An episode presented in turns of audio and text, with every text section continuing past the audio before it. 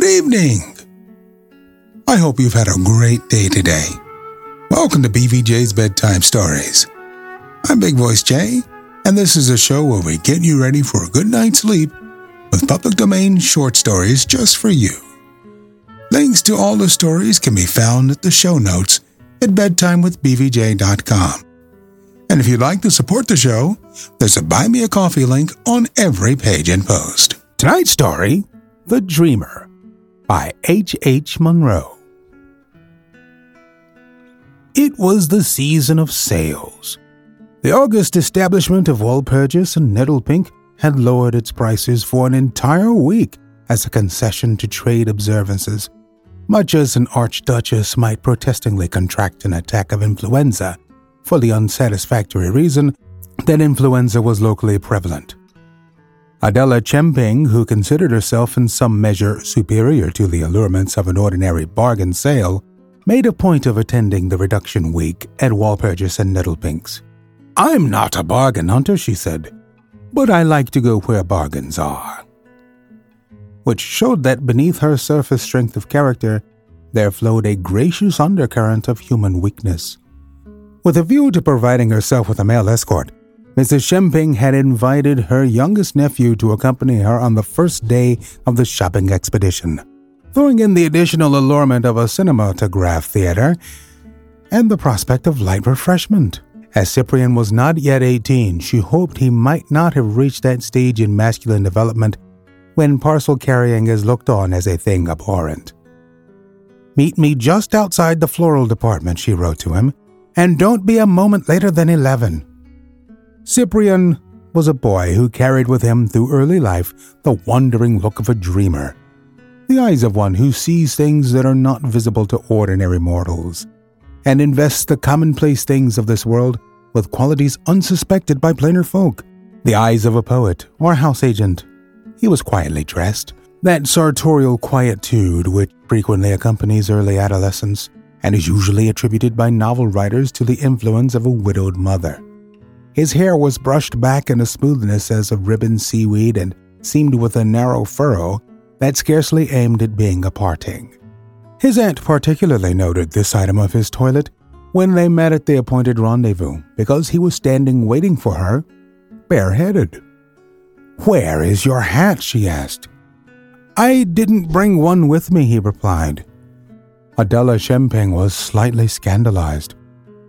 You are not going to be what they call a nut, are you? She inquired with some anxiety, partly with the idea that a nut would be an extravagance which her sister's small household would scarcely be justified in incurring, partly, perhaps, with the instinctive apprehension that a nut, even in its embryo stage, would refuse to carry parcels. Cyprian looked at her with his wondering, dreamy eyes. I didn't bring a hat, he said, because it is such a nuisance when one is shopping. I mean, it is so awkward if one meets anyone one knows and has to take one's hat off when one's hands are full of parcels. If one hasn't got a hat on, one can't take it off.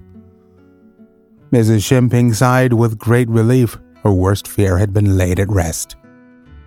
It is more orthodox to wear a hat, she observed, and then turned her attention briskly to the business in hand. We will go first to the table linen counter, she said, leading the way in that direction.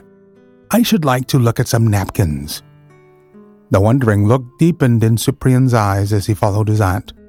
He belonged to a generation that is supposed to be overfond of the role of mere spectator. But looking at napkins that one did not mean to buy was a pleasure beyond his comprehension. Mrs. Chemping held one or two napkins up to the light and stared fixedly at them, as though she half expected to find some revolutionary cipher written on them in scarcely visible ink. Then she suddenly broke away in the direction of the glassware department. Millicent asked me to get her a couple of decanters if there were any going really cheap, she explained on the way. And I really do want a salad bowl. I can come back to the napkins later on. She handled and scrutinized a large number of decanters and a long series of salad bowls, and finally bought seven chrysanthemum vases. No one uses that kind of vase nowadays, she informed Cyprian. but they will do for presents next Christmas. Two sunshades that were marked down to a price that Mrs. Chemping considered absurdly cheap were added to her purchases. One of them will do for Ruth Colson. She's going out to the Malay States, and a sunshade will always be useful there. And I must get her some thin writing paper. It takes up no room in one's baggage. Mrs. Chemping bought stacks of writing paper. It was so cheap, and it went so flat in a trunk or portmanteau. She also bought a few envelopes. Envelopes somehow seemed rather an extravagance compared with notepaper. Do you think Ruth will like blue or gray paper? she asked Cyprian. Gray, said Cyprian, who had never met the lady in question. Have you any mauve notepaper of this quality? Adela asked the assistant. We haven't any mauve, said the assistant, but we've two shades of green and a darker shade of gray. Mrs. Chemping inspected the greens and the darker gray and chose the blue. Now we can have some lunch, she said. Cyprian behaved in an exemplary fashion in the refreshment department and cheerfully accepted a fish cake and a mince pie and a small cup of coffee as adequate restoratives after two hours of concentrated shopping. He was adamant, however, in resisting his aunt's suggestion that a hat should be bought for him at the counter where men's headwear was being disposed of at temptingly reduced prices. I've got as many hats as I want at home, he said.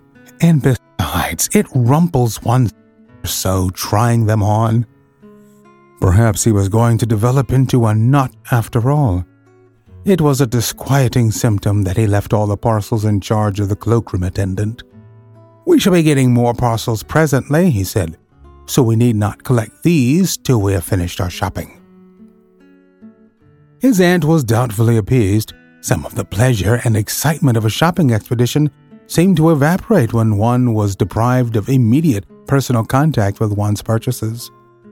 I'm going to look at those napkins again, she said, as they descended the stairs to the ground floor. You need not come, she added, as the dreaming look in the boy's eyes changed for a moment into one of mute protest. You can meet me afterwards in the cutlery department. I've just remembered that I haven't a corkscrew in the house that can be depended on. Cyprian was not to be found in the cutlery department when his aunt in due course arrived there, but in the crush and bustle of anxious shoppers and busy attendants, it was an easy matter to miss anyone. It was in the leather goods department some quarter of an hour later that Adela Chemping caught sight of her nephew, separated from her by a rampart of suitcases and portmanteaux and hemmed in by the jostling crush of human beings that now invaded every corner of the great shopping emporium.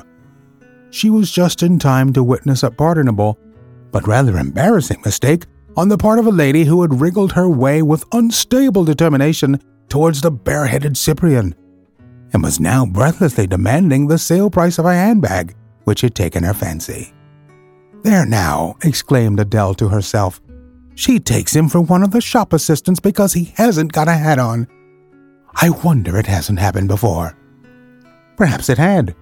Cyprian, at any rate, seemed neither startled nor embarrassed by the error into which the good lady had fallen. Examining the ticket on the bag, he announced in a clear, dispassionate voice, Black Seal 34 shillings, marked down to 28. As a matter of fact, we are clearing them out at a special reduction price of 26 shillings. They're going off rather fast. I'll take it, said the lady, eagerly digging some coins out of her purse. Will you take it as it is? asked Cyprian. It will be a matter of a few minutes to get it wrapped up, there's such a crush.